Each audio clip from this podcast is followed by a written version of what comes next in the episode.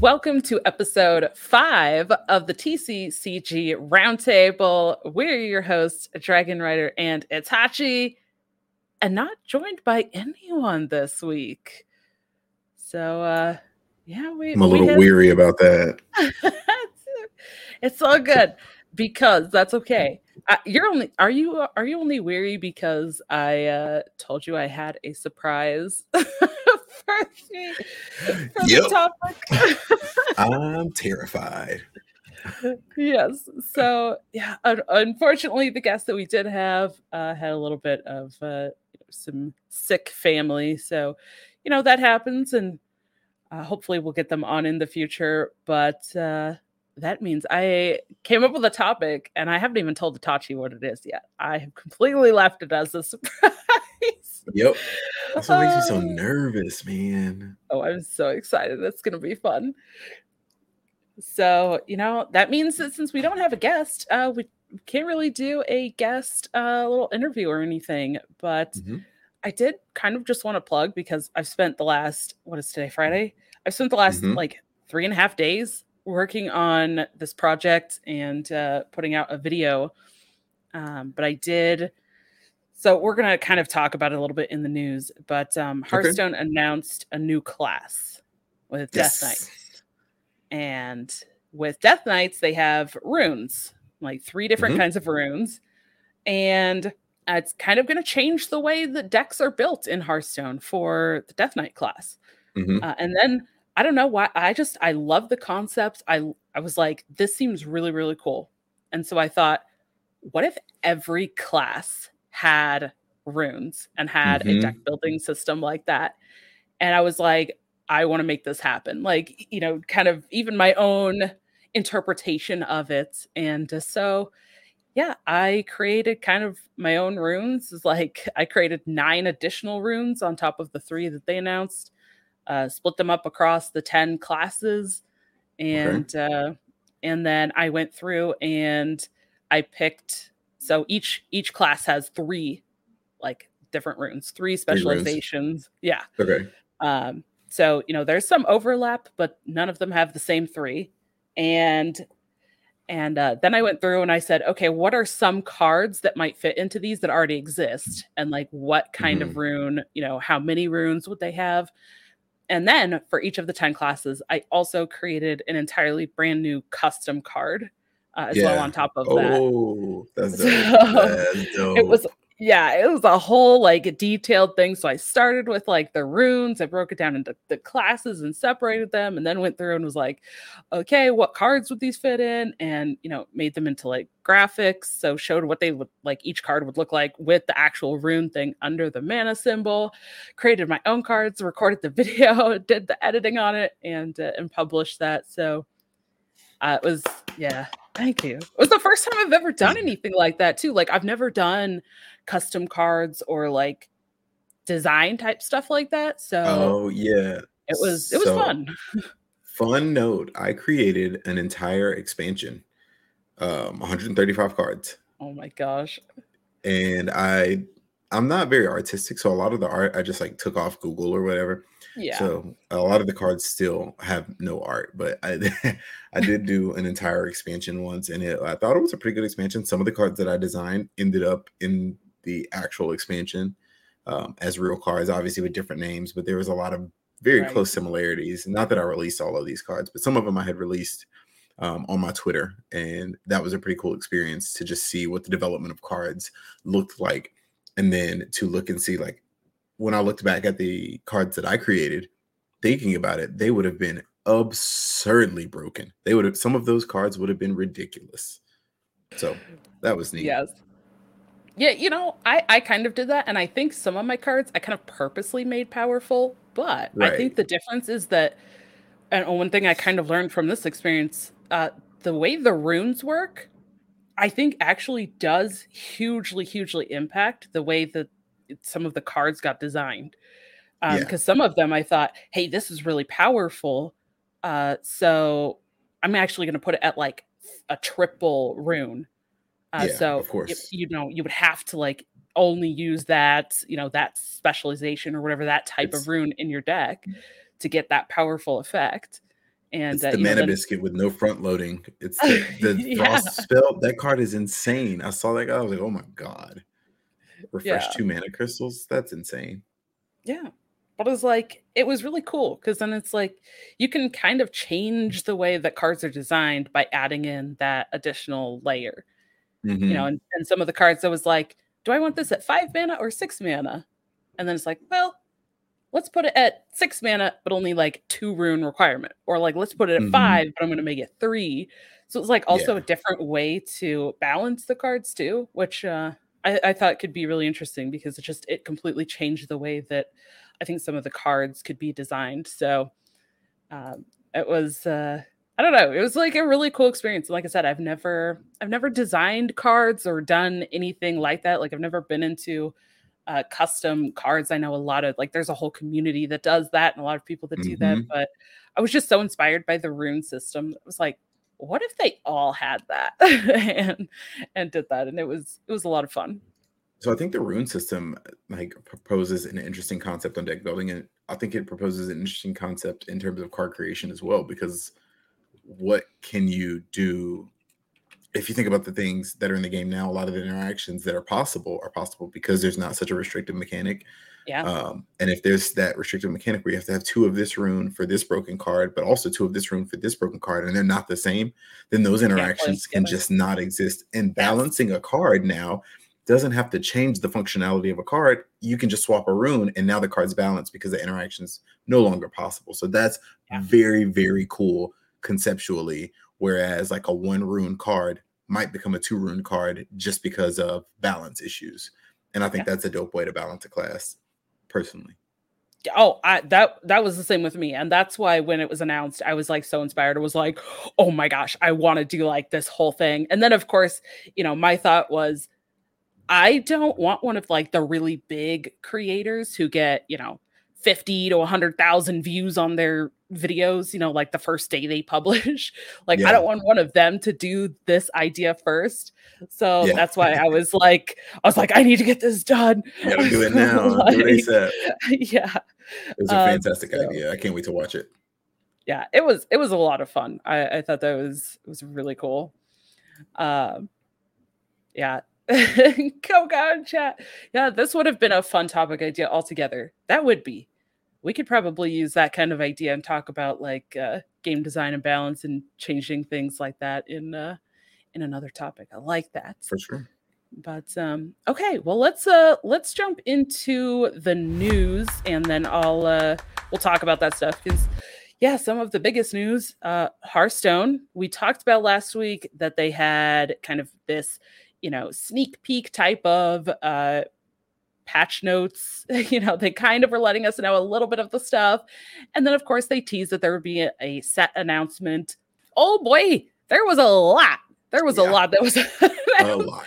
but they didn't just like announce the expansion. They were like, here's like these 80 million things, uh, you know, which w- we're not going to dive like super deep into all of them, but we will talk about some of them here. So obviously, they announced the next expansion, which is March of the Lich King. It is coming out December 6th. And along with it, it is bringing a new playable class, Death Knights that also have runes that create a unique deck building style, which we kind of were just talking about. Uh, new a new minion type, which I feel like for standard we haven't seen a new minion type in quite a while. I know Battlegrounds kind of has brought some in. We saw Naga be re- released in standard as well, right? Naga's Yep. now an archetype. How long was- ago was that? Mm, That was relatively new. It came along uh, with the Battlegrounds patch, I believe, that I thought introduced that was last year. I don't know. Is it? Uh, Maybe it was, but no whenever idea. Naga Priest became a thing, because like I think Naga Priest became a thing right at that same time. I think that's when they released that set. Um, I think they did all that. I think it was this year.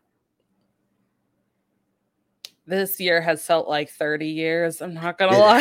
has. Why has it felt so long? I don't know. I don't know. I was actually when I was working on our show notes and getting some of the stuff together, I went, did we we had a show last week? That feels like Mhm. Like it was like a, a month, month ago. ago. Like, yeah, it this, this last week, there's been so many things happening. And and last weekend, I mean, we're gonna talk about the compl- competitive and organized play. Oh, I see, I'm so excited. I'm just like, I'm talking so fast. uh last weekend, there was like all sorts of tournaments and things happening Tons. all at once and it, and then all these announcements for multiple card games all this stuff and it's just like it's been a whirlwind yep uh so you know, then I don't know, it's just it's felt like so long. But yeah, they they announced the new minion type, which is undead, and they announced yep. dual type minions, which I'm super hyped about. That is nice. I like that. I'm hyped about that. Okay, they also announced uh, a neutral spell. First time ever in Hearthstone, neutral spell. Uh, it's a legendary spell, and it's actually the card that everyone gets for free for logging in uh, you know, kind of to hype up this new expansion. But uh, I'm sure there's probably going to be more in the future if mm-hmm. they're if they're finally doing this. But uh, as a first, I like that. I like the neutral spell. Isn't it Into the Sunwell? I think is the name of the card, or something yeah. to that effect. Which is essentially like yeah, evocation for mage, except for any class now. Mm-hmm. Um, mm-hmm. Nine mana, cost one less for each card you have in your hand, right? Then yes. it adds just like random spells to your hand. They don't disappear mm-hmm. though. That's so cool. So it's like it's this huge refill yeah. mechanic, and it seems like it's really good at four like four cards in hand because you pay five mana and you get a handful of spells that just don't go away. I think that's really good. Yeah, it's it's pretty interesting. I'm uh, I don't think I've seen anybody playing with it yet, but we'll see. I'm definitely gonna. Uh, I haven't booted up a game of Hearthstone yet, but like four mana for draw five is kind of good. I, I think that's good. Uh, you're you're uh, you're too addicted to Marvel Snap over there. what can I say? I like playing games where I am clearly favored every time I click play. Um, is that what it is? Okay, okay. Uh, you know I believe it though. You're like too good. I've been playing and I'm like I suck at this game. I caught so a I caught a I caught a hard stuck when I started experimenting because I wanted to like build something different. And then I was like, mm. you know what? These decks are the best decks for a reason. So I, was, I went back to playing the best decks and then I started climbing again. But I don't play as much as I played the first couple of days. But so I haven't yeah. like gained a ton of ranks. And I win like one cube at everyone retreats so early. So like every I'm like winning one and two cubes for I can't get anybody to I can't swindle anyone for eight cubes. I it just hasn't happened in a no long time. cubes for you. no cubes for me. Well, okay, you mentioned uh, it being new. Well, how about uh, something else that's new? They also Hearthstone. I'll, I'll just you know bring us back to where we're at. Hearthstone, still in that. Uh, they also announced signature cards, which mm-hmm. um, are they're very interesting. Uh, they're not necessarily full art, but I that's kind of the direction that they're moving in. You see more of the art than a typical Hearthstone card, um, but it's it's not necessarily as full art as like the Magic card like full mm-hmm. arts uh, have been. So it's kind of like an in between. Um, but it is new to Hearthstone and um, they're very like specialized. They're only going to be launching or like releasing 18 of them with the upcoming expansion. So it's not every single card is going to have one of these. Um, and it doesn't change anything about the card. It's just the actual like the visual the art, aspects. Yeah. yeah. I don't know. How did how did you feel about the uh the signature cards? I think that that's insane. Like I think that it looks awesome. Um same with the the the hero portraits, for like the animated hero portraits. Oh, that's right. Yeah, legendary so, is what they're calling them. Legendary hero. Yeah, yeah, legendary hero portraits. They look in. I cannot wait to play the Lich King. That's like, I think it's Arthas is the one that's being released. The Arthas Lich King, and um the the visual for yeah. that looks really insane. Like it looks very very good yeah it, it's really cool and it's like like you said fully animated too. So uh, there was an interview over on uh, the angry chicken podcast and celestalon joined. I uh, was talking about the signature cards and also a little bit about that legendary hero skin. I mean this is like fully animated mm-hmm. differently for everything that happens. Like when you attack with your hero, there's yeah. a separate animation. When He's you like get attacked, like... yeah, when you get attacked, there's a different animation. For each yeah. emote you use, there's a different, like, very fully animated, uh, yeah, which is I the first time they've done that, that. Yeah, a lot of firsts, a lot of firsts with these announcements. Uh, mm-hmm. The first time they're doing a neutral spell, uh, first time they're doing this different system for the deck building for a class. Uh, the first time they're releasing these signature cards, first time for this legendary hero, and that's not even all. Because you know what else? They also not only did they make all these announcements for what's coming, they also released a patch, that patch 24.6. And with that, they also uh, implemented and announced the new event tab and mm-hmm. event like UI in the game, which, uh, yeah, first time for this. So event stuff is all separated. I think some of the other games are already kind of doing that. I would say immediately right now, what comes to mind because it's the most like fresh is Marvel Snap. They have their own like, you know, an event that's going on is like it's it's its own thing. You go mm-hmm. to its own page.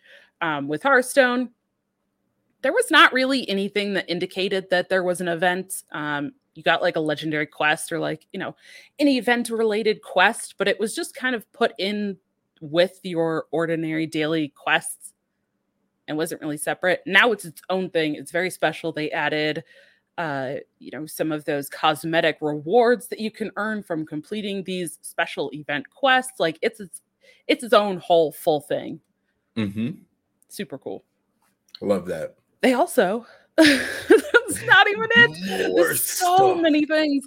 Uh, they also released a bunch of with that patch 24.6 uh, released a ton of battlegrounds changes and changes to mercenaries uh, I honestly, because of everything else, I really I haven't gotten to dive into any of that stuff myself yet, but there was a ton of changes with that stuff still. Have you gotten to like look through that or or try battlegrounds or eh, look at the mercenary stuff? Seen some of the changes, but I haven't got to like play battlegrounds yet. Um I've been playing like other stuff. So eventually once I jump back into Hearthstone, um, I'm gonna be like full fledged and I was kind of waiting to play more like like I've played KFT. I know what Resurrect Priest does. Like I don't I don't need to I don't need to play any more of that. Um, so I'm really, really waiting on the new patch. I really want to play Death Knight like really bad. I'd love to play it now, but you know. Yeah. Yeah, and then that was kind of the I guess the final, I don't know, there's probably even more. The other thing that they did was with this patch, they also uh yeah, they also said, "Hey, remember that uh, Knights of the Frozen Throne expansion that came out years and years ago? Well, that is now in standard part of the core set, and all of those cards from that expansion are available to everyone for free right now for the next month until the new expansion launches." So, yeah, they announced like so many things, uh, and things changed very, very quickly. It's been, mm-hmm. been nutty. Like I expected some some cool stuff, but I did not expect all of that. I was expecting just like a new set release. I was expecting um I was expecting something to get re-released. I was expecting the Death Knights mm-hmm. to get re-released. I wasn't expecting the class necessarily. I thought that was just a rumor. I thought that the Death Knights were going to come back for the Hallow's End event, and then that was going to be it, really. Mm, yeah, there there was definitely a lot of like rumors and stuff going around. It seemed like it was a legitimate uh, kind of rumor, though. Uh, it sounded like it had been like data mined, mm-hmm. um, but you know, I'm always skeptical when when things aren't Same. like officially announced. So I'm like, eh, I don't know yet, or or yeah, like you said, people can take some of that stuff out of context and then yeah maybe it's just maybe it's not a whole new class it's just a temporary thing or you know something so i'm always hesitant with that but yeah they announced it uh which even if i had thought okay the new class like i mm. didn't expect the whole rune system and all of that yeah, stuff either definitely so. wouldn't have yeah. and also what's weird is amaz had a video apparently from years ago where he created a Death Knight class that had that. I'm pretty sure that same hero power. So that's interesting. I don't know the the full T behind that, but like he definitely had a video from way back when where he like created his own Death Knight class was a part. Of, I don't know if he created or if he was reviewing someone else's creation, but interesting to go back and see that. I didn't go watch the video, but I saw screenshots from it, and it is an older video. Oh yeah, it, that was from like 2014, I think. So very mm-hmm. very old. Um, which you know, even if it was like a custom thing, even you said you created your own, you know, custom mm-hmm. set, and then you had cards, you know, that ended up being very similar. So, um, you know, definitely not unheard of. I know that they actually do have some like really strict rules for for the employees and like especially the the you know people who are on the design team and stuff that they like are not allowed to even look at any of that stuff. Like it like for the thing that I posted, mm-hmm. I think mm-hmm. they could probably lose their job i think is how serious it is like if they even watched my youtube video on on me creating my own system because mm-hmm. of potential lawsuits and that kind of stuff of right, of taking right. people's you know intellectual property so um I, am sure that's not exclusive to blizzard i'm sure that's oh, probably yeah, you know every company and all, all of the card games but um yeah very interesting and and i think just a lot of us too we have a lot of very similar ideas. We, you know, many of us who have been playing games and, and card games in particular for a long time, we're probably gonna end up having some pretty similar thoughts, just like on mm-hmm. our own independently. So I'm not really surprised that somebody did that and came up with the same thing or or something even eerily similar. Not yeah, really same. Surprised. No, no, no. Yeah, you definitely once you play the game for so long, you start to imagine how things would feel like if they were like, oh, if this card was created, it would really be really good. So like it makes a lot of sense.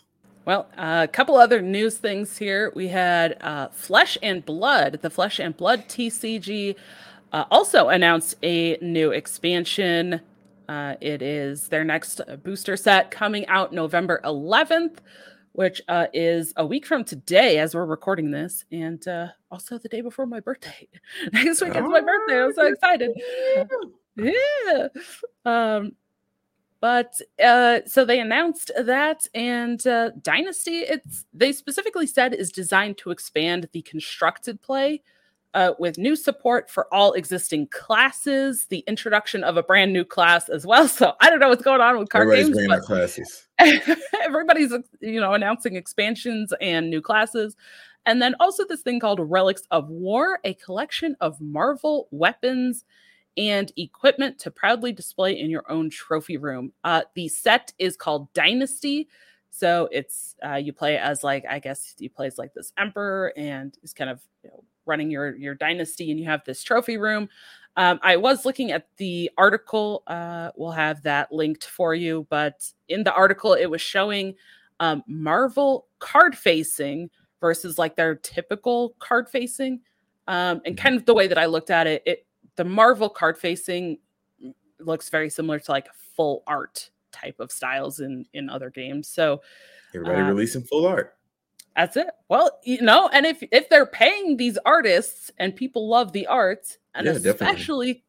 you know, when art makes the card so recognizable or distinguish, you know, from card game to card game, mm-hmm. and you know, and, and there's also a ton of for a lot of these card games, the mo the majority of the player base is more casual, right? Like people don't just play card games typically for uh, taking these cards and going in, into tournaments. You know, they right. play them for the experience, and uh, art is a huge part of that for many people. So I, I think it's great. Like I love that uh, more of these companies are are showing that off. Um, so they introduced that. Uh, so again, that is Dynasty, the Flesh Flesh and Blood uh, expansion that's going to be launching on November 11th.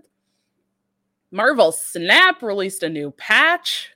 I didn't even get to like look at this, but yeah, it's actually you've been playing it. How has the new patch felt? It's not much different. They didn't like balance patch anything. They changed some stuff um in terms of ways to acquire cards so that you can acquire them from random caches. Um, okay. I think Daredevil is available in card series three, so pool three. Um, Nick Fury is added to the random pool, so you can get him from random sources like uh Agent 13, which adds a random card to your hand. Previously, you couldn't have added Nick Fury, but now you can. Um, it updated the functionality of Wolfsbane, which is the card uh, Wolfsbane and also Dagger. They both count how many cards that you have in a in a location when they have their own revealed effect, but now it counts unrevealed cards as well. Well, uh, whereas before it did not count unrevealed cards at all, it does count unrevealed cards. Other than that, it's mostly bug fixes, bug fixes, um, art and visual effects, general updates, um, a new feature which is titles, um, which have been added to the rewards pool. So once you get up into the orange boxes, the collector's reserve boxes in the rewards track, uh, or the collection level track, which is where you earn cards, um, you can get titles. So like uh, I think Ridiculous had a title where it was like pretending to work from home or something to the, to that effect. yeah. And that's, so that's working really cool. in quotes, working from, from home. home. Yeah, yeah. the title. So, in terms of the play of the game, nothing much really changed. Um, I didn't peruse to see if they fixed the bug that caused me so many cubes where if you played Heimdall, it would like nullify the opposing player's ongoing effects. It was so weird. I have no idea why I was doing that. Um, so yeah, hopefully it I, hopefully it fixed that. I didn't check. I I feel like I saw something about that. I don't know if I saw that in the patch notes or on Twitter, just because like that's where I try to find a lot of this news. Um, I feel like I saw something about that though. I don't know. I don't There's so it. many things. I'm There's so upset. many things in here. I don't see it in the patch notes, and now I'm upset. oh no. Is it in the known issues at least? There were some PC issues, known PC issues that were kind of weird. Um, they still are hmm. known PC issues. So um, yeah, there are some that got fixed, but here we are. And uh, I don't know. I feel like that's already a lot of news. I definitely could have missed something across some of the other games uh, for like specific news related stuff. We talked last week uh, about um, Magic's expansion that was announced. Uh, mm-hmm. So that will be coming in about a week and a half from now. I think it's launching in uh, MTG Arena on the 15th and then uh, physically on the 18th, if I mm-hmm. recall correctly. So uh, that's, you know, Magic's next expansion there. Um, but I'm going to kick it over to you now, Itachi. What do we have for the competitive and organized play? Yes, so we've got uh, the Magic World Championship 28 winner, Nathan Steuer. Uh, he was crowned as the world champion last weekend. That was a um, fantastic showing of skill. Uh, Nathan played Grixis mid range. He was the only player in top four to play Grixis mid range. Everybody else played Esper mid range. If you're familiar with Magic, you know what that is. Um, but yeah, he was the only Grixis player in top four. So he uh, lost to eventually the person he played in the finals. So he lost to um, another Esper player, an Esper player from the US. He went to the losers bracket and then won his way through the finals. Um, so he eventually beat the player that he lost to. So that's super awesome. Congratulations to Nathan Steuer, uh, 2022 Magic World Champion. It is insane as an accomplishment. Um, Flesh and Blood TCG is hosting their first ever World Championship this weekend in November 4th through 6th in San Jose, California. Uh, the link for that will be below. So um, that's an interesting concept as well. That Flesh and Blood is releasing a new set. They're having a world championship for the first time, so they're really yeah. trying to to settle their name into the um, CCG slash TCG area. It's being uh, it's being streamed and casted and everything as well. They have like uh, like a lineup of like five, I believe, five uh talent for like their casting and stuff as well. It's being streamed, and then uh, in that article that we have linked uh, they have like a bunch of side events. Like it's it's a whole big event that they're hosting. They've got um, like some of the developers of the game and oh, like wow. some of the artists and stuff are all there to like you know chat with people and and like sign um, cards and play mats and all that kind of stuff too. So oh, like sick. they yeah they're making it a huge event, kind of like the the Magic uh, World Championship, right? That was also aligned with Magic 30 uh, mm-hmm. events so yeah, kind of flesh and blood doing something very similar that like it's it's a big whole event. They've got like multiple side tournaments and all sorts of stuff going on at the same time. I love that. I love that because yeah. World Championships should be a massive grand scale event, in my opinion. I, have gone to the Yu-Gi-Oh! World Championships a couple times, and they've just been like this really big event where even if you're a spectator, there's tons and tons of stuff to do, people yeah. to see. like side events and exclusive merchandise. So that I love that. I just love that. Um, I forgot to put in there it's a three hundred thousand dollar prize pool too. Oh, 300k for Flesh and Blood TCG Worlds. Yeah. That's a lot of moolah up for grabs. Yeah. Um, also, Battle Spirit Saga, which is a physical card game from Bandai coming in spring 2023, announced a $1 million prize pool uh, recently. So I made the conscientious decision that I'm going to learn Battle Spirit Saga in 2023. That is not up for debate. It will 100% be a game that I learn. About how about you? Are you going to learn that game? Oh my god! As soon as I saw that on Twitter, I was like, One "Copy paste this." I'm like posting them on the Discord. I was like, "All right, who who's doing this? Uh, who's we, playing this game? Because we playing this game. we doing it? Um, Let's go." Additionally, uh, yeah, that's, that's oh, go ahead. Uh, yeah. like that's it's huge. I mean, I just said flesh and blood, three hundred thousand. I mean, we've talked about some of the other ones. Uh, I think what what was the world magic uh, the or the magic was 500k magic is usually around the 500k mark um now of course those are just the world championships. It sounds like the 1 million is like across all of their thing but still that's so much money. Well uh nathan specifically won $100000 so i'm not sure what the rest of the prize pool was but nathan specifically won 100k in the title of world champion so um that is pretty nice. And and he also won with my favorite planeswalker, which is Liliana of the Veil. So I love Liliana. BT dubs. yes. Thought you should know uh, that. Additionally, um, one piece of news is uh, Yu-Gi-Oh had a uh, Yu-Gi-Oh Championship Series or YCS last weekend, and Chris LeBlanc, a friend of mine, was crowned champion of that YCS. That is his fourth YCS win. That is four majors. Very, very few people in the history of any card game have won four majors, um, but Chris has won four YCS events. So uh, almost 10 years to the day from when he won his first one. So 10 years, he took a couple years hiatus in the middle of that and then still came back to the game and won another event. So that's insane, absurd player, one of the best of all time. So congratulations to Chris LeBlanc. Um, he played Spright Tearlament. Um, so his deck list is available if you search online as well. He's done a ton of deck profiles and stuff recently. So that's awesome also um, there had there will be a world championship for Cardfight Vanguard very soon. Um, one of my friends, his name is Noman Irfan. He is qualified for uh, that world championship as well. That's a guy I grew up with playing Yu-Gi-Oh! And uh, he switched over to Cardfight Vanguard, and now he's qualified for the world championship in that for the second time. That'll be a second time going to Worlds. So that's an awesome accomplishment as well. I thought I'd throw that in there. So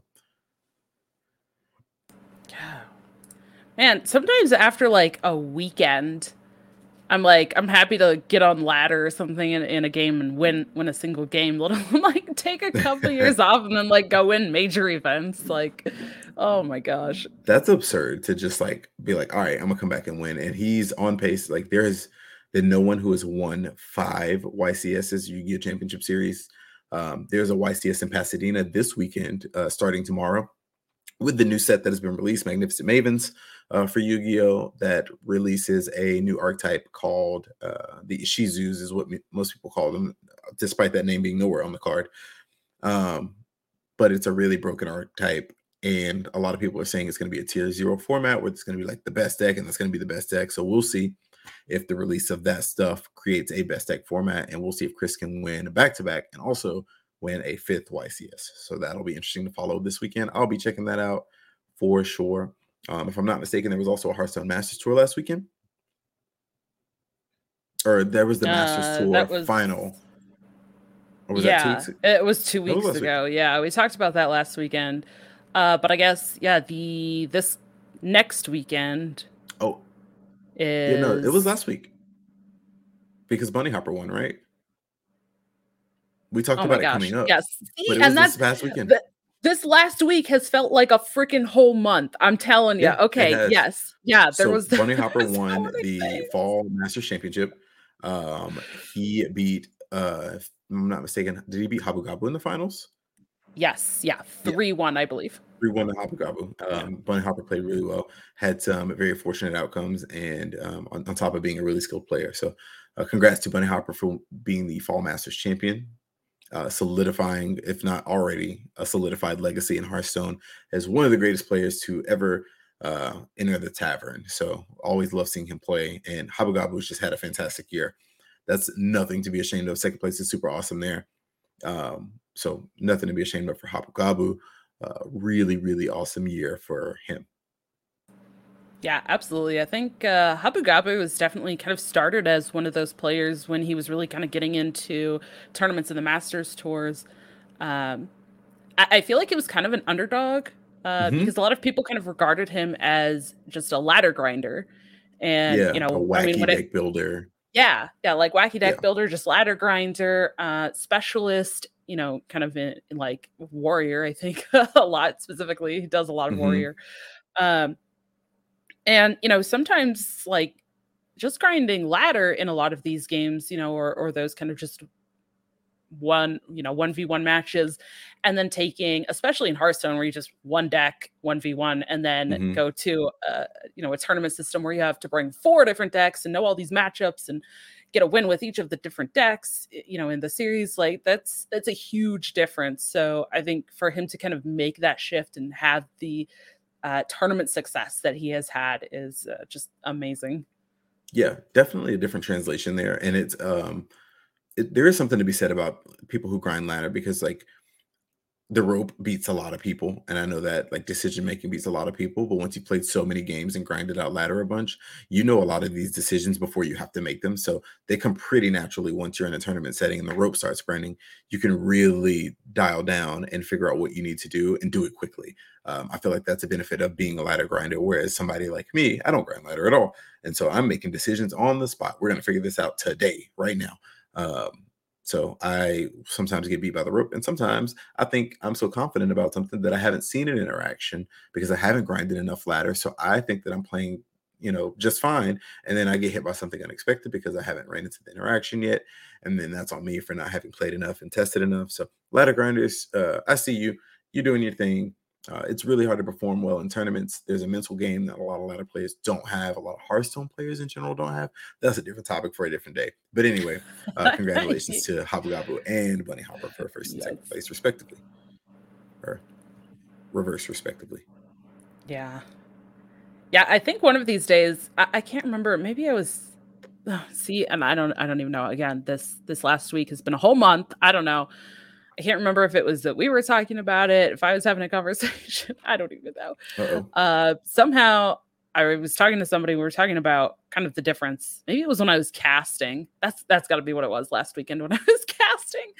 Um, we were talking about the difference between ladder and and tournaments, and like, mm-hmm. yeah, I mean, on ladder, like, and I and I've kind of fallen into this little bit of a trap it, it can be really easy to just stick with one deck and just be like, well, this is the mm-hmm. deck I mm-hmm. know. But especially again for Hearthstone, uh, the formats for tournaments are very different. So, you know, you can't just have one deck. Some games, some card games do that, right? Where you just take one deck and you have to like play a best of three with that single deck. That's what you submit. Um, that's the format. But Hearthstone mm-hmm. is a bit different. Like you have to know so many more decks and so many more matchups. Yeah. And uh, yeah, it just I was thinking about that, and I definitely think that that is yet another topic that we'll uh, we'll have to dive into in one of these episodes. Hundred percent. Yeah, there's a lot of there's a lot of nuances into competitive play versus like semi-competitive ladder play or casual play. Which ladder for some people can be super competitive. I get um, yeah. when you're going for a finish, but uh, for the mass majority, obviously 90 to 99 percent of players, they're playing ladder for fun. They're just playing casually. So when you get in that top one percent, the upper echelon echelon uh, of players, it's like a different experience, and it, it, can be preparation for tournaments, and it can also be a detriment to your tournament experience because you're used to these casual players. And um, one of the things that I used to pride myself on was being able to differentiate between when I sat down at a table uh, and I was playing against a casual player, and I sat down against a player who was well established and knew what they were doing. I knew that they were going to play a different game I knew that they were going to bluff better. I knew that they were going to, you know, present a play that they might not have had um, so it, it's very interesting. That's another topic for another day. And I know that uh, a friend of mine, Chris LeBlanc, the one that I said that won the four YCS, is that something that we could talk about for an hour. So um, we'll save that for another day. And if uh, yeah, if you're listening, uh, you you can tell, right? We're we're passionate about card games, just little a little bit. bit. Uh, well, you know what? Speaking of that, I think it's time for this uh, surprise roundtable topic. Are you ready for this, Itachi?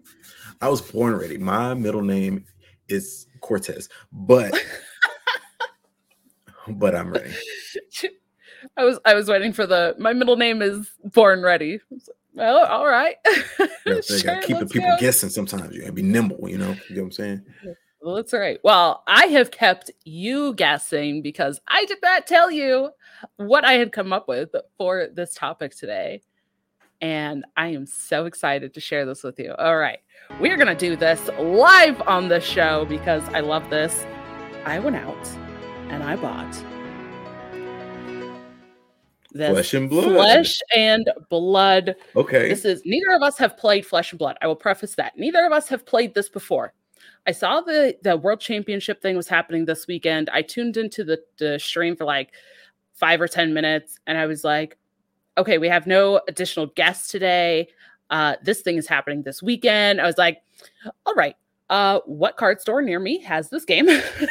and I'm gonna go get this. So this is the Flesh and Blood Classic Battles. Uh, Rhinar versus Dorinthia, I believe, is is how you say these. Um, so these are apparently like battle ready decks. This is uh designed for new players. Okay. So we're gonna open this on stream oh, and we are gonna work through on the back it says learn to play. If you at home want to follow along as well, if you if you've never played this, uh you can go to fabtcg.com slash learn and uh, I was looking at it just to see like what what I might need here. Uh, there is a just over six minute long a YouTube video, and then they also have some uh, just like articles, um, you know, with with it written out. So uh, we are gonna we're gonna look at this and Crack and learn this game. Open. That's right. I feel like I haven't cold room with the podcast. I feel like I haven't opened physical cards in so long because it's all just been digital stuff for me lately. And I'm like, and you want to know, I have done nothing but open physical cards for like I've got cards everywhere. Like I'm glad that you can't see my desk because there's so much Yu-Gi-Oh that's been opened uh, recently. I don't even know, but again, you know, uh, so my birthday is next weekend, right? It's like I usually get a little bit of uh, birthday money and stuff. So I was like, I'm just gonna preemptively basically spend, spend the yeah. birthday money and uh, get us these cards, which I guess there's tape on these sides. This is uh, very anticlimactic. I like how that flesh and blood set is winning in this game of we're gonna open it. Oh my gosh. You know what? This box is just gonna end up getting ripped, and I'm so sorry and I feel bad. Um, so I actually I think I titled the episode as Legend Story Time. Okay. Because again, I didn't tell you what the topic was, and I was like, if he looks at the title, I don't want us to give it away. so look on the box. It's literally Legend Story Studios. Oh. I was like, I he's not gonna know what that is. ne- literally would have never got there. There we go. The pop, it's open. All okay. Right. You know what? Legend stories. While you're opening the box, I'll give you a legend story time. Here's a legend of me in my first bout of success at the national level. It was 2013. I was playing the best deck in Yu-Gi-Oh! And I practiced so much for this national championship. Um, I I just knew that I was gonna do well. And so it's round five. I'm four and one. Um, and I play against this guy named Richard Kraus.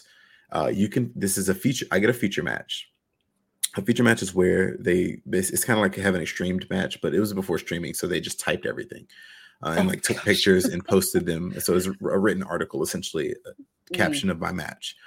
And this guy, Richard Kraus, is playing this off meta deck, and they're like, "Oh, he's four and one. He's doing good. He's beating all the best decks." And like, it was like, is he going to be able to beat this guy, Dominique, who's from Birmingham, Alabama, and he's playing, you know, the best deck and blah blah blah blah blah. And he sets up this insane board and I had this tech super good tech card in that nobody else was playing, and my tech card just like ran through his entire board. I set up 2 owed him super quickly. And then, like in the middle of the feature match, he set up another board, or like second game, he set up another board, and his cards were in German.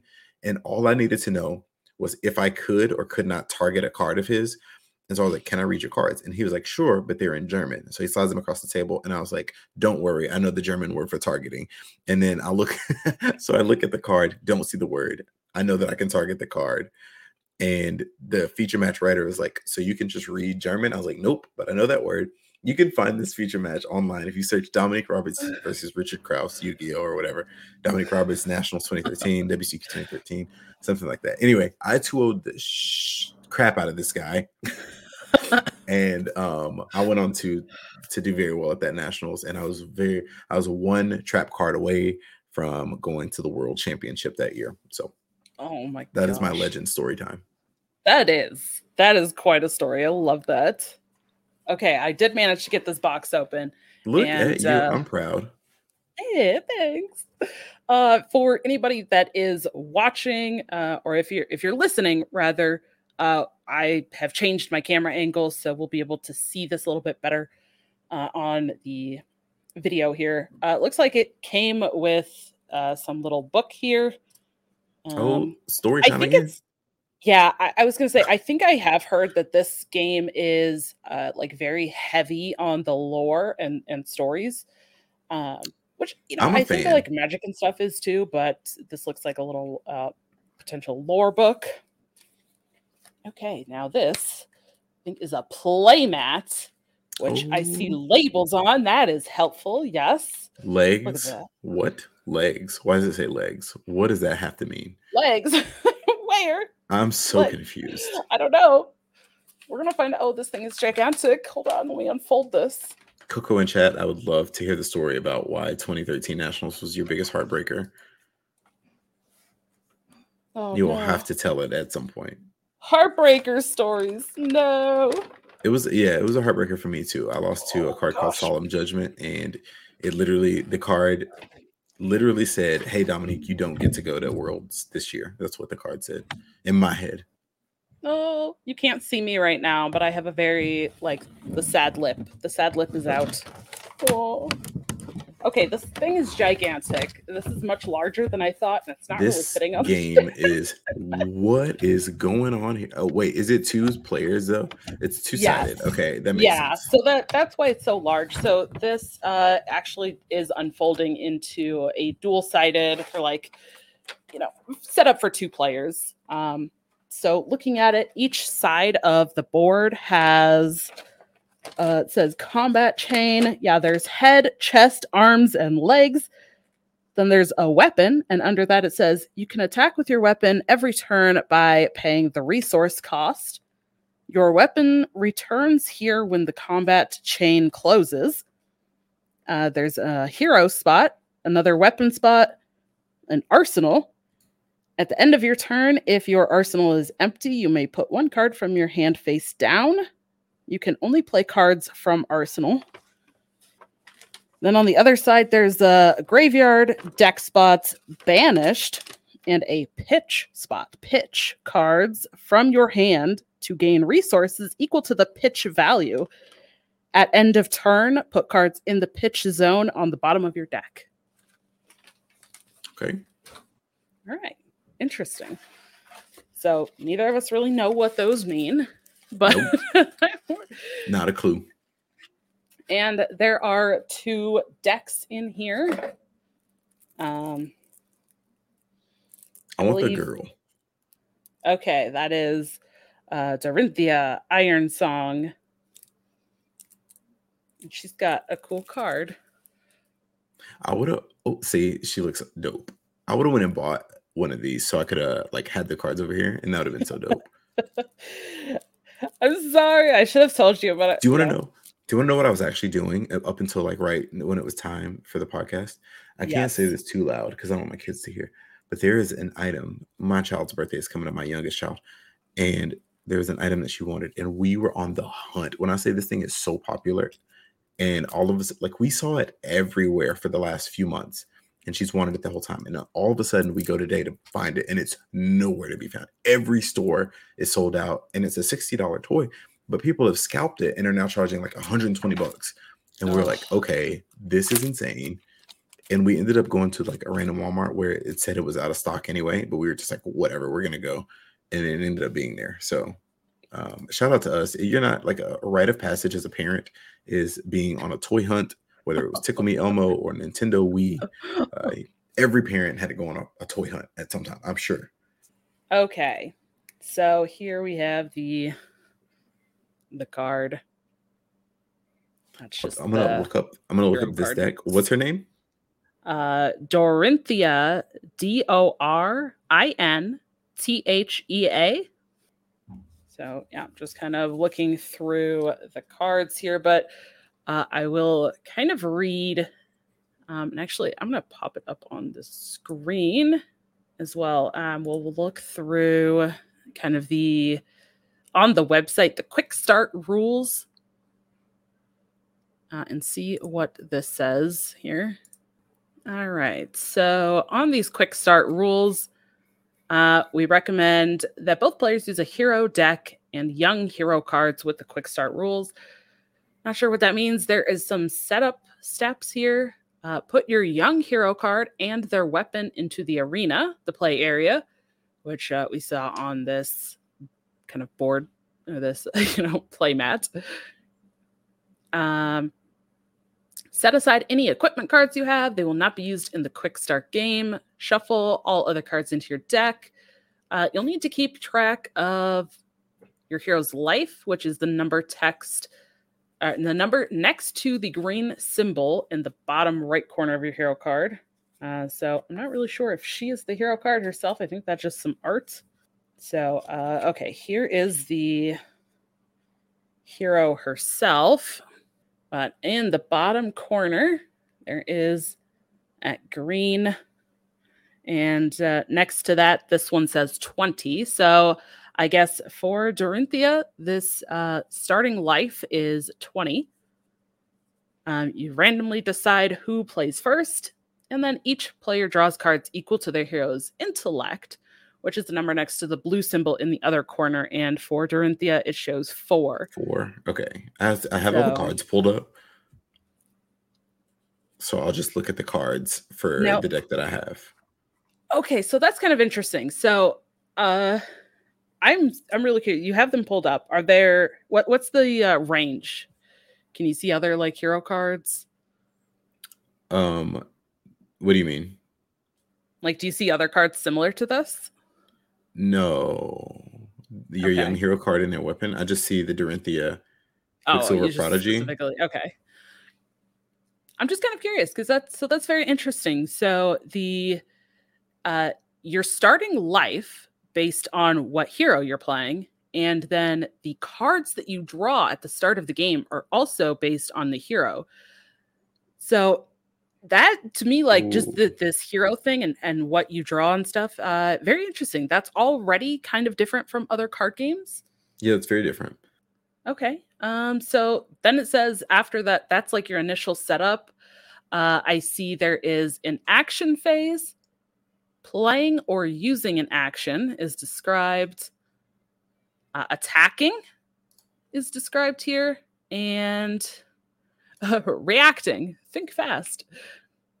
Uh, damage. So, well, we can read about winning the game, ending the attack, and then ending your turn or filling your arsenal. Um, so, immediately, I'm kind of getting impressions that this is very much like some other physical cards. And I think, uh, you know, I think we've had some similar conversations to this, but, you know, with uh, with digital card games like Hearthstone, it's it's a lot easier for the developers there to kind of put in uh, randomized effects and, and different things like that. Whereas these, you know, physical cards can't really do that. So, mm-hmm. um, you know, they they really have to lay out the steps and stuff that you have to take during your turns. Okay, so in the action phase, getting into the action, most of the excitement of flesh and blood occurs during the action phase.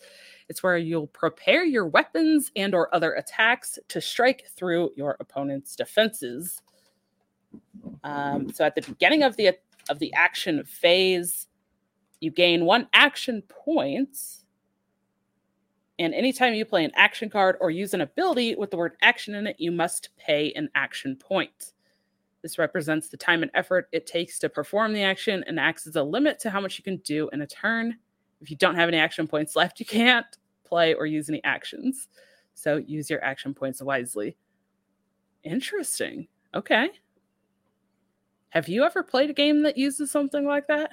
I mean, I guess it's considered as like a resource. Yeah. Interesting. Okay. So like to essentially to act as a like it says to act as a limit on how much you can do in a turn, which is like mana for MTG or Hearthstone. Like there's only so much mana you can spend. So I guess there's only so much in terms of action points that you can spend, right? Yeah. And it also does note you don't usually need markers to track your action points. So I'm guessing it probably doesn't accumulate uh, like a ton every turn. Right. Um, but then it says here many actions in the game have the text go again. When an action with go again resolves, you gain an action points. And these usually appear on cards that help you set up for a big attack or on attacks that are so quick that you're able to get in another one straight away.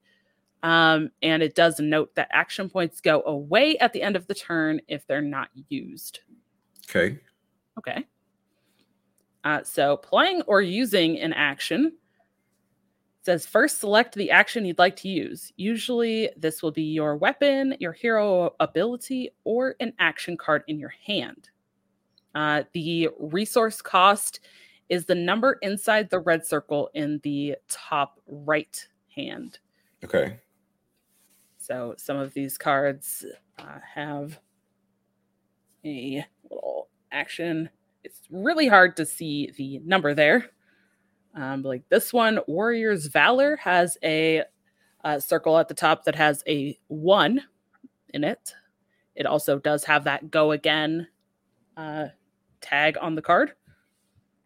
So, uh, okay, so that's how many uh, action points you have. Now you must, let's see. And it says uh, you must spend resource points equal to the resource cost. If you can't pay the resource cost, you can't use the action, which, yeah, very reasonable. Seems okay. straightforward. Um, managing your resource points wisely is a crucial part of winning in Flesh and Blood. Resource points are usually produced by pitching cards from your hand to your pitch zone. To pitch a card, simply place it face up into your pitch zone it produces resource points equal to its pitch value. So the number of the red resource symbols in the top left, which can be one, two, or three. So resource points only last until you spend them or the turn ends, then all unused resource points are lost. You pitch cards. So I'm con- this confuses me. Is there two separate resources that you have to use to do a thing? It sounds like the resource points in the top left, the one the in the circles. There's like circles that are filled in. Yeah, I see those. So you you pitch your card and you get that many resource points. points. So like there's an action that you'd like to use. So like for example, the one that says driving blade has an action resource cost of 2 you have to pitch a card that gives you, or pitch cards that give you at least two resource points, right? That's what it sounds like. Yeah. So it sounds like you have to pitch cards, and it says you cannot pitch a card for no reason. You must have something to pay for it in order to pitch a card. So you uh, pitch a card, and then you get basically that much resource, and that's what you spend uh, as your your action points. Okay. Uh, okay, so that's really interesting. Like having to kind of uh, pitch cards, and on the little playmat again, uh, under the pitch, it says pitch cards from your hand to gain resources equal to the pitch value. At end of turn, put cards in the pitch zone on the bottom of your deck. So this is a really kind of interesting resource, right? like, yeah, it is. So different. Like, so you're having to kind of get rid of stuff from your hand to generate the resource to play other cards from your hand. But then at the end of the turn, they go to the bottom of your deck. So it's it's not like you're not discarding them. It says um, this is a quick start guide. This is not quick. is, yeah. Yeah, this is the quick start apparently. Um it does seem a little bit more involved for sure. So we would both start with essentially we would both start with 20 life and four cards because both of our heroes have 20 life and four four intelligence, right? Yes. I'm pretty sure. Yep, 20 and four. So Rhinar and um, Dorinthia both have 20 and 4. And then you set aside your equipments, it looks like. Um, put aside any equipment cards you have. Shuffle everything else. Okay, and then we keep track of our hero life. And then we draw cards equal to our hero's intellect. So that's four. And so you can attack so you pay all these resources to do the things to get to an attack, which is also an action. Yes. And you can defend. So the defense is the gray shield, the number next to the gray shield in the bottom right. Okay. So like once you've declare your attack and let them know how much power is coming at them, they can choose to defend with cards from their hand. Okay, you defend for you block from your hand. So they can place any number of cards from their hand into the combat zone as long as they have a defense value or are not defense reactions. So and it does not cost resource resource points to defend. Yes. So it's the attack power minus the total defense power. And it says while defending is important, it also reduces how many cards you have available to attack your opponent with on the next turn. Finding the right balance between defending and making sure you have enough cards to attack back with is a key part to winning, which sounds like magic or Hearthstone. That makes sense. Sure. Um, trading. Uh, once the defending player has chosen their cards to defend with, if any, it's time for reactions, which are special cards which are only played during attacks. You play attack reactions when you're the attacker, and defense reactions when you're the defender. Uh, playing reactions is very similar to playing actions. You must pay the resource cost and pitch cards if necessary, and you place the reaction card into the combat zone, immediately resolving their effects. Uh, the attacker gets the first opportunity to use as many attack reactions as they wish, and then once they're done, the defending player can use any number of defense reactions, um, adding their defense value and resolving any abilities on them. If the defender player, uh, if the defender plays any reactions, the attacker can respond with more attack reactions and so on until both players decide to give up on life. Um, at that point, the attack resolves. It's time to go play Monopoly. Gotcha. Okay. that sounds um, very much like uh like a stack in magic like yeah you kind of like okay you play something and then you play a counter and then you get to you know play something else then your opponent plays something and and then until nobody can play anything and then it kind of just all unfolds okay so it looks like after all of the stacking you just add up all the attack value minus all the defense value, and that's how much damage the defending hero takes. Um, as long as at least one damage was dealt, this attack has hit. At this point, any abilities that require the attack to hit resolve get your opponent zero life to zero life to win the game. So if it hits for zero, so like if you even out your blocking, then any effect that means the attack had to hit does not hit. So zero attacks are not attacks. Cool and then ending the attack says after damage is calculated and hit effects resolve, the player whose turn it is can continue attacking by playing another attack action as long as they have at least one uh, action point available. No wonder this is called flesh and blood. You just like ruthless, like attack a bunch of attack stuff, and then oh, you defended, you thought you were done. Nope, we're attacking again. Yeah. Um, this would usually okay, so you would get another attack action because you would have like go again on a card so you leave all the previous attacking and defending cards in the combat zone. Each attack and all the cards that defended it are treated like a batch, which is called a chain link. The first attack in the combat zone is chain link one, the second attack and defending cards are chain link two, and so on. So that batch is chain link one, the next batch is chain link two. Um, some cards and effects might care about how many chain links there are, or look back at which attacks came before them, like ninja combo cards. Um, if the player whose turn it is doesn't have any action points remaining or has no further attacks to play, move all cards from the combat zone to their owner's graveyards, with the exception of weapons and equipment, which return to their respective zones to use again in a future turn. And then when you end your turn and you're out of action points and you have nothing else to do and you are no longer playing Monopoly, you move to the end phase and you put any cards in your pitch zone on the bottom of your deck in any order. So when you do the oh. pitching, you're not pitching them permanently. You're putting them back on the bottom of the deck at the end of the turn. So that's cool. Um, you may then choose a card from your hand and place it into your arsenal face down. While the card is in your arsenal, you can play it, effectively letting you have an extra card. It's not a part of your hand, therefore, you cannot pitch it or defend with it. Your arsenal can only ever have one card in it, and you cannot swap your arsenal card with a card from your hand. The only way to get a card out of your arsenal is to play it. So choose what you put in there wisely. Then you draw cards until you have a hand size equal to your hero's intellect. Um, importantly, only the player whose turn it is draws cards up to intellect at the end of the turn. Now it's your opponent's turn. What? oh my gosh. At the end of the first turn of the game, both players, okay, at the end of the first turn of the game, both players draw up to their hero's intellect. So it sounds like whoever's turn it is, you do all your attacking stuff, and then they do all their defending stuff. And then at the end of all that, you draw a bunch of cards and they don't. Yes. And so, like, you have to be careful on how you defend because then you have to play the next turn with less cards. Okay, that makes sense.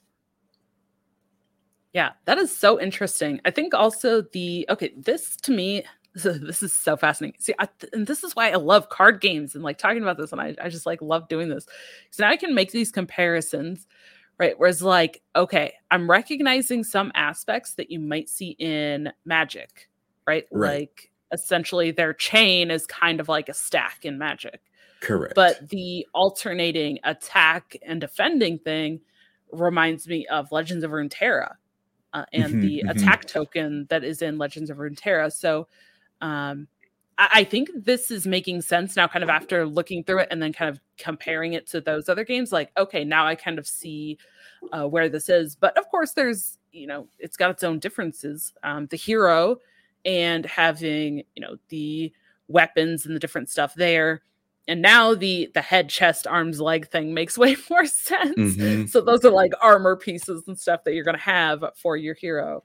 And so, uh, yeah okay. So it looks like for the quick start we don't play with the armor pieces? Right. Yeah okay. i think those would just be just be put aside. Um it does say equipment card are cards that begin the game in play like weapons do. Now, for this quick start game that's like trying to teach you, you wouldn't. Um, but before the game starts, each player can choose up to one head, chest, arms, and leg equipment card to begin in play. Okay.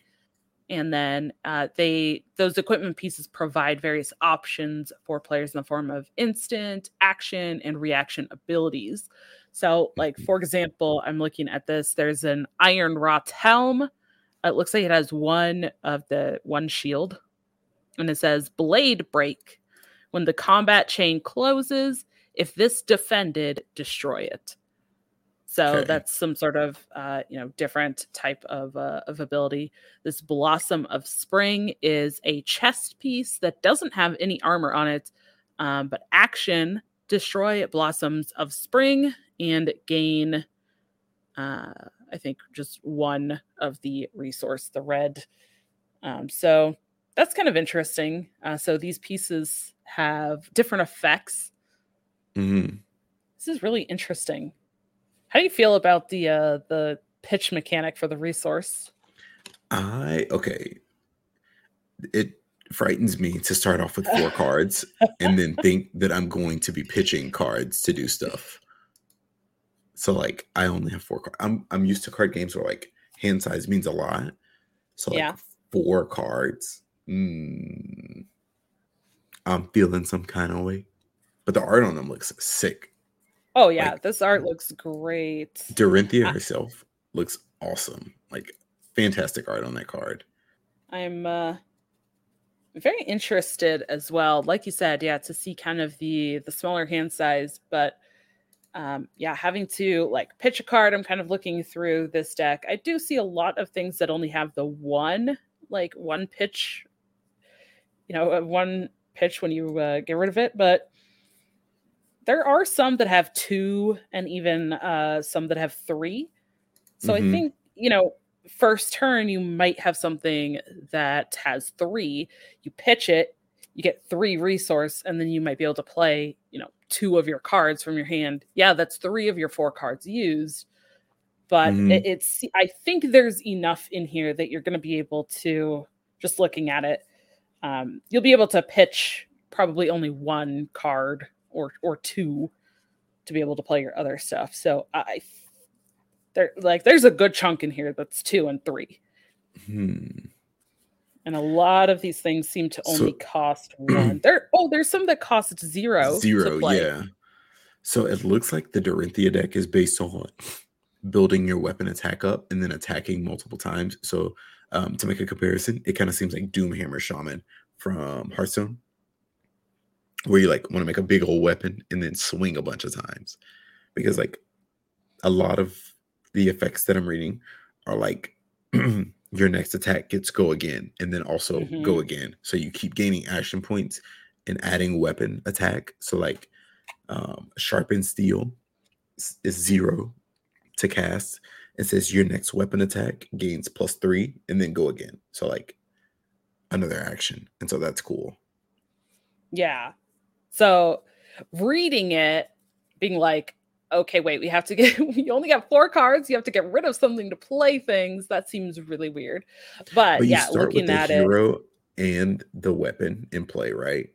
Yes. Yeah. But it, it does look like it is designed. I mean, again, we're kind of analyzing this as people who've played a large amount of card games mm-hmm. and we've never touched this one. Um, but it, it does look like it you'll you'll pretty be like pretty easily be able to actually play play cards. It, yeah. doesn't seem like you're probably going to have a lot of times where you're like stuck where you're like wow i can't pitch anything with enough yeah. value to to play any cards it it does look at least this deck um does look like it's it's created where you'll be able to do things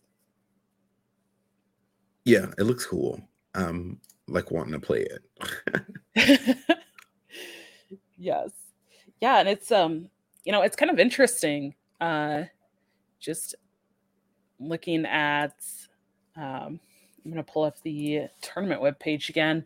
So it's looking at it for the tournament. It actually says i mean obviously they hold a lot of tournaments or they have held um, now this game actually did launch in uh, october of 2019 so it's been around mm-hmm. for three years. Um, so okay. again we just talked about how this is the first uh, world championship, but the game's been around for three years. So that's a thing. Um, but it says on the web page uh, for the championship 50,000 armory events, 2,000 skirmishes, 600 pro quests, 500 road to nationals, 64 national championships, 18 callings, and two pro tours. Oh wow! And it culminates. So like, I, I, I yeah. So I don't know exactly like what each of those means. Obviously, we've never played this before, right? So like, we can't be like, oh yeah, like armory events. Like I don't know what that means. No, um, none. But yeah, like you said, I mean that's a lot of events that they've had over the last three years. So interesting. I, I'm really I want to actually like try this out and, and play it um, and see what uh, tournaments they have. Hopefully, actually be able to like travel to some. I do not live super close to a lot of big cities and stuff. So, you know, for me, like the closest big cities that usually hold events and things are like four or five hour drive one way. Mm-hmm. So, you know, eh, going to events is a little bit more difficult for me um, with that aspect. So, I don't know. I, I don't know how many events with that many events. I would think some of them would be probably at smaller places, though. Hmm. I haven't seen. I don't think I've seen a flesh and blood event near me. And if I have, maybe I've just like blind eyed it where I haven't paid attention because I don't know the like I don't play the game. Right. Um, yeah. But it looks very interesting, and I wonder how. Like, I wonder what the meta looks like in this game when like, is there just a champion where it has like eight intelligence and 50 life, where you just start with like eight cards mm. and a whole bunch of life? And like, everybody else sucks, or what? I wonder what it is. I don't know. I, like my instinct is that if there is a card like that, or like a hero and deck that's built around that, the cards that go with that are probably more costly. Mm-hmm. Like you probably, yeah, probably, get more yeah, cards, but they probably cost a lot more to play. Yeah, it, that that would be my instinct um, without knowing anything. But I don't know. I just this without being able to actually like sit down and play it. This is a little bit difficult, but um, I don't know. I just I, I figured neither of us have played this. I will. They buy, have the world championship, and like let's look at. It. I will buy the starter deck. We'll play on Discord. Yes. Yes. Absolutely. I'll sleeve it up. Yes, I should have gotten sleeves. I need to get some. I just have uh, sleeves again, everywhere. I'm sure. I, I just don't play a lot of physical card games, so like I don't have a need for them. But if I'm going to uh, have some, then absolutely, I will need to get some. Um, but yeah, I just I like this concept though of like having the hero and the different stuff, and how the the health and how many cards you draw is based on the hero. That that's a really intriguing concept to me. Yeah, because it starts your entire deck off completely different than any other person who's playing a different deck. Yeah. So that's that's conceptually that's really awesome because like you get so much information out of in terms of what's going to be in your opponent's deck before you start playing. So like you know what hero they're playing, you know how many cards they're going to start with, you know what kind of cards will be in their deck based on what their hero is, right? Yeah. Yeah, and I'm really now they do have obviously these are kind of just the starter decks. They have several sets out, and then you know we talked about in the news uh, segment that uh, there's another one coming out. Dynasty is mm-hmm. launching mm-hmm. next week on the 11th. Um, so of course there's there's cards to build, and I think I saw oh it's it's like it's a kind of odd number of cards. I think it was 247 or something. in the wacky like that. Yeah. That's an odd. It's a very it, wacky. It number. is. Yes. Here we go. Yes. Uh 247 card set. So these cards look cool though. I, I'm just I'm wondering if they if the last several because when I was when I was out getting this, I think I saw like three or four maybe sets. So is there that many? They have that many think, sets? I think so card galleries. They have the History Pack 1, Everfest, Tales of Aria, Monarch, Crucible of War, Arcane Rising, and then the Welcome starter decks. So one, two, besides the starter decks, one, two, three, four, five, six, six sets, and then that'll be seventh one. Oh no, an eighth one because they also have Uprising. So I don't I don't know if those all have the same amount of cards. If they do all have like 247 cards, that's a lot of That's cards. a lot. Of, that's already a lot of cards. Yes. I, I'd imagine some of those might be like smaller or something. I don't know. Maybe they're all the same, but uh really interested. They do have there is an article here. Um I'll actually put uh this No, there's a ton of cards. There's a like a lot. Okay. Well, um there is also an article here uh, on the different ways to play as well. Because um, of course like every card game they have different like formats. Uh, so they have blitz. It's a fun and fast way to play. And i think that these decks these might be blitz decks. I don't know. I, I was like seeing that on the back. Um, they have classic constructed. So you choose a hero then construct an 80 card deck uh, with those those cards um, it's also kind of interesting because they have the young heroes and adult heroes. Mm-hmm. Um, so there might be a different, uh, different format. there. Okay, I'm confused. Okay, I'm looking at cards. Right, There yes. is. They have cards that do the exact same thing. So, for example, I'm looking at this card called Sigil of Permafrost. Each copy, there's three separate copies of it and okay, so the cost or, the resource they give you, the number in the top left corner, your pitch resources that you get. Mm-hmm. So, like, there's a copy of Sigil of Permafrost where if you pitch it, you get one resource point, and it has four defense when you block. there's a copy of Sigil of Permafrost that gives you two resource points if you pitch it, but has three defense. And then there's a copy that gives you three resource points, but only has two defense if you block with it. They all have the exact same effect, but they have oh, different oh, wow. defense and pitched resource values. So that's interesting. It's super interesting. Oh, that yeah, okay. You know what that reminds me of? That reminds me kind of actually what we were talking about kind of at the top of the show with the rune system. Mm-hmm. Where like you can slightly change a card. Now this is a way to have essentially three versions of the same card, but yeah. they're still slightly different because of you know changing those aspects. That's really interesting. And they they released them as like Sigil of Permafrost one, two, and three, which one, two, and three being the amount of resource points they give you for being pitched. Um, oh wow! But they all exact same art, exact same effects, exact same costs. So, so that's super cool. So maybe that also contributes to why there's so many cards in mm-hmm, a set. Because then. you get like every card, not every card, but there's a lot of cards that just have multiple, multiple one, two, or three um varietals. Interesting. They also have cards that are double sided, like the young hero, and then the, the the heroes are young heroes, and then like the non, I guess the older versions, the double sided cards. I wonder if they count those as two. I don't know. Because like, if you for elemental wizard, which is a, a subset, like a class almost, one, two, three, four, five, six, seven, eight, nine. They only actually have 10 cards, but because of the one, two, and three on certain cards, there's three, six, seven, nine, 11, 15, 19, 23, 23 cards. So more than double the amount of actual. So there's 10 individual cards, 10 cards with different effects, but because of the splits, there's 23 cards. So it more than doubles the amount of cards. So you might essentially have like 120 cards per expansion, but because of the one, two, and threes, mm. it makes it like more than that.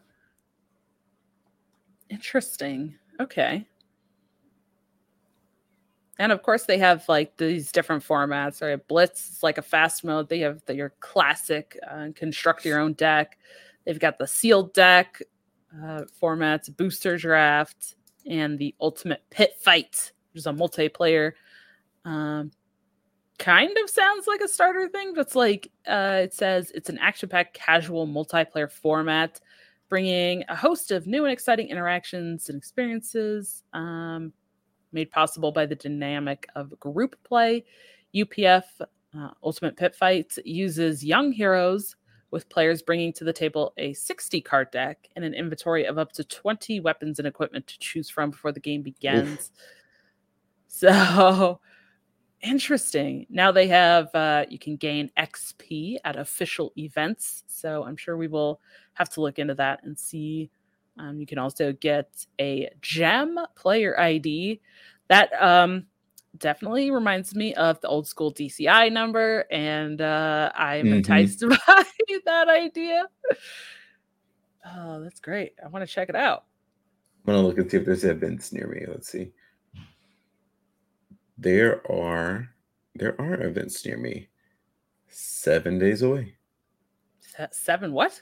Seven days away. There's um oh armory okay. events. I, I was thinking that the way you said that and talking about how far away things were, and then seven days, I was like, like it'll take you seven days to get there traveling. I was very confused.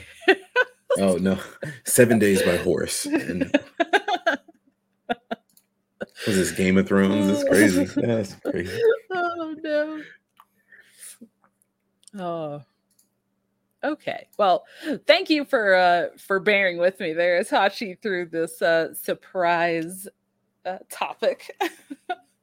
no, this is awesome. It it completely introduced me to a game that I had no idea about, and it looks interesting enough to like want to pick up and try. I can see what it's about. I, I'm definitely interested in what the game looks like. So uh, yeah, I'm glad I had the chance to like immerse myself into it for a minute. And it looks like the artwork looks so cool. I cannot get over how good the artwork looked. If you just look through the gallery of the cards, I can already see like you know how when you like play World of Warcraft or something like that where you pick a class because like especially as a kid you're like this class looks really really freaking cool. Yeah. For me, I'm already seeing like draconic and elemental wizards look so insanely cool. Like they look absurd. The artwork is just amazing. And then there's like draconic ninjas, and what person didn't want to be a freaking ninja? That's it's, it's just it's a lot of the cool stuff going on here. Yes. Yeah, I'm I'm definitely very interested and uh, you know, like I said, it just it felt like a really interesting time to check the game out with them having their first world championship. So yeah, for sure. it's sure. like, okay, I, I didn't realize. I know it's been around for a while, but I didn't realize it was three years old at this point. Mm-hmm. And then with their they're now uh, you know obviously they've kind of built up some sort of uh, player base and they're having this championship. And I was like, all right, I, I think it's time to finally like check out what yeah this, what check it out. Is. You know, um, super fun. Yeah. I Maybe will say too with a play. Yeah, I was gonna say too the uh the Blitz mode that's made to be fast. It says a typical game of Blitz is fast paced, lasting 10 to 15 minutes. So, I mean, that's I think especially for a card like a physical card game, that's that's pretty quick. So, yeah, yeah, that's very fast. yeah, I'm excited to check this out now. That is cool. Again, I, I cannot I, stop looking through the guy. Just look through the gallery for for specifically Uprising. This set Uprising look through this gallery, look through some of these in there's this card called uh Asvali. It's a draconic illusionist, and it's just like this large blue dragon who's like has wings made of ice and is like breathing lightning instead of fire. It's insane. Uh, well, yeah. If if you if you are listening to this and you have played Flesh of Blood or you do play, like let us know. Let us know what we should be ch- checking out like what what should we be trying? What should we be doing with this? Tell Let me if this, i would love to hear as tell me if Asvali is a viable deck and how much it costs because i will get it. Yes.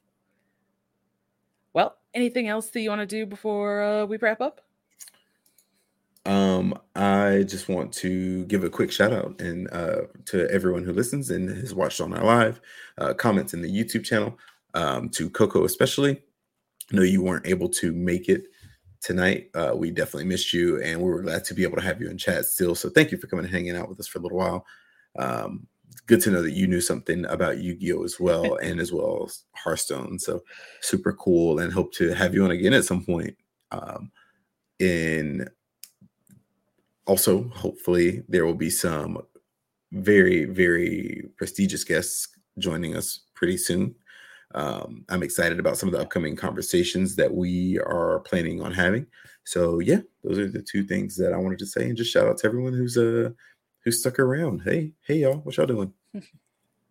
yes, yes, we're very excited. I mean, I think from the start, uh, you know, one of my like goals was like, let's get some you know some really awesome like high level player like really well known people on the show you know it, eh, when we can of course you know obviously what like a variety of players but yeah we have some pretty awesome guests that we've already started lining up for the next few weeks. So uh thank you Itachi for sending out some of those messages and I cannot wait. I'm so excited. I'm extremely hyped. Oh me too. Yes. Well I think for this league, that is going to wrap that up. So, again, if you've played Flesh and Blood, if you've tried it, if you are a current player, anything like that, like let us know. What should we be trying or checking out? Because yeah, at, like if you play Flesh and Blood and you just so happen to listen to this, at me on Twitter so I can know and I can follow you and you can lead me to the news about Flesh and Blood. I'd appreciate yes. it. That's all right. Maybe we'll actually get to like be going to some of these uh, events or something and like meeting I more people and trying this. Yeah, I and uh, pull up. I will say too, I was again, I I kind of tuned in and I was seeing uh freaking Tan and Grace they have uh as one of the casters and like I don't know if anybody knows Tan and Grace. He's done a lot with a variety of card games, but uh he actually did used to be on a Hearthstone podcast years and years and years ago. uh, and that's where I first found him. And now it's like I've seen him over like since leaving Hearthstone and leaving the Hearthstone podcast. He's like done a lot of magic stuff and a lot of other uh, stuff. So I was like, oh, I know him. I know that guy. Oh, wow. Like it just it, it's really cool to like see all of the kind of connections that people have in the card game sphere. So uh, I was really excited about that. So like more connections. Let's let's meet. Let's chat. Let's you know who who knows where we're all going to be with card games in in five years down the road. So yeah, yeah. So message us, email us at tccgroundtable at protonmail.com. Follow us on Twitter, twitter.com slash tccgroundtable. And in our top pin tweets, you can find the link to our Discord. Did, did I mess it up? No, no, no. okay, I was like, oh, giving a visual representation. T, C. So did I mess it up again? Uh, just nobody knows that, right? Oh, it's fine. Uh, but join us in our Discord. Uh, we post, you know, been trying to like post this kind of stuff in the Discord with all these news and links and stuff. So mm. you can uh, join us in there. Check out the video version um, my camera's been all over the place this episode because I was showing stuff, and now I feel like I'm just a floating head at this point, but it's fine.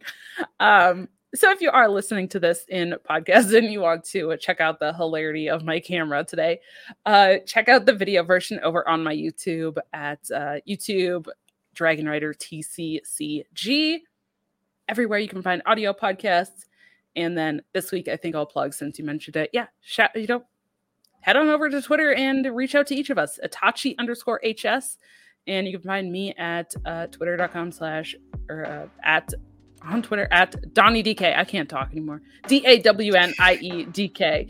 Oh goodness. It's Friday. I need a weekend. the weekend is here. Weekend is here. That's right. Time for cards. Let's go. Time for cards. weekend. Yeah. Well, thank you so much to everyone for joining us this week, and we will see you at the roundtable. Peace out, everybody.